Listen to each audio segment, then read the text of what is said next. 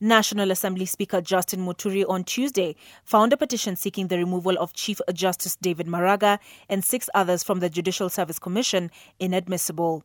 Muturi found the petition to be fatally flawed first and foremost in its inclusion of the Chief Justice. The office of the Chief Justice and that of the Chairperson of the Judicial Service Commission are joined at the hip and may only be held by one person. Therefore, a person desirous of removing the Chairperson of the Judicial Service Commission from office must necessarily seek for his or her removal as the Chief Justice.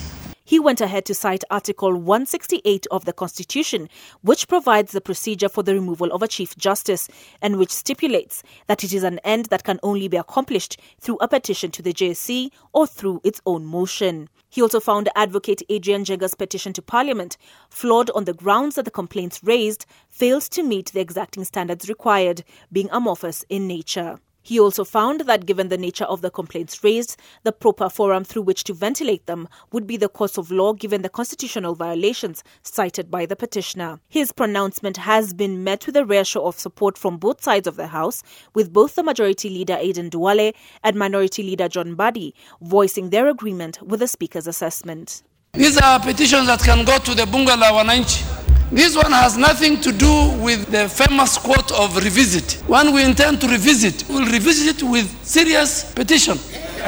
You know, researched. On Monday, Njenga petitioned the National Assembly for the removal of seven Judicial Service Commissioners, including Deputy Chief Justice Philomena Mwilu, accusing them of being grossly incompetent.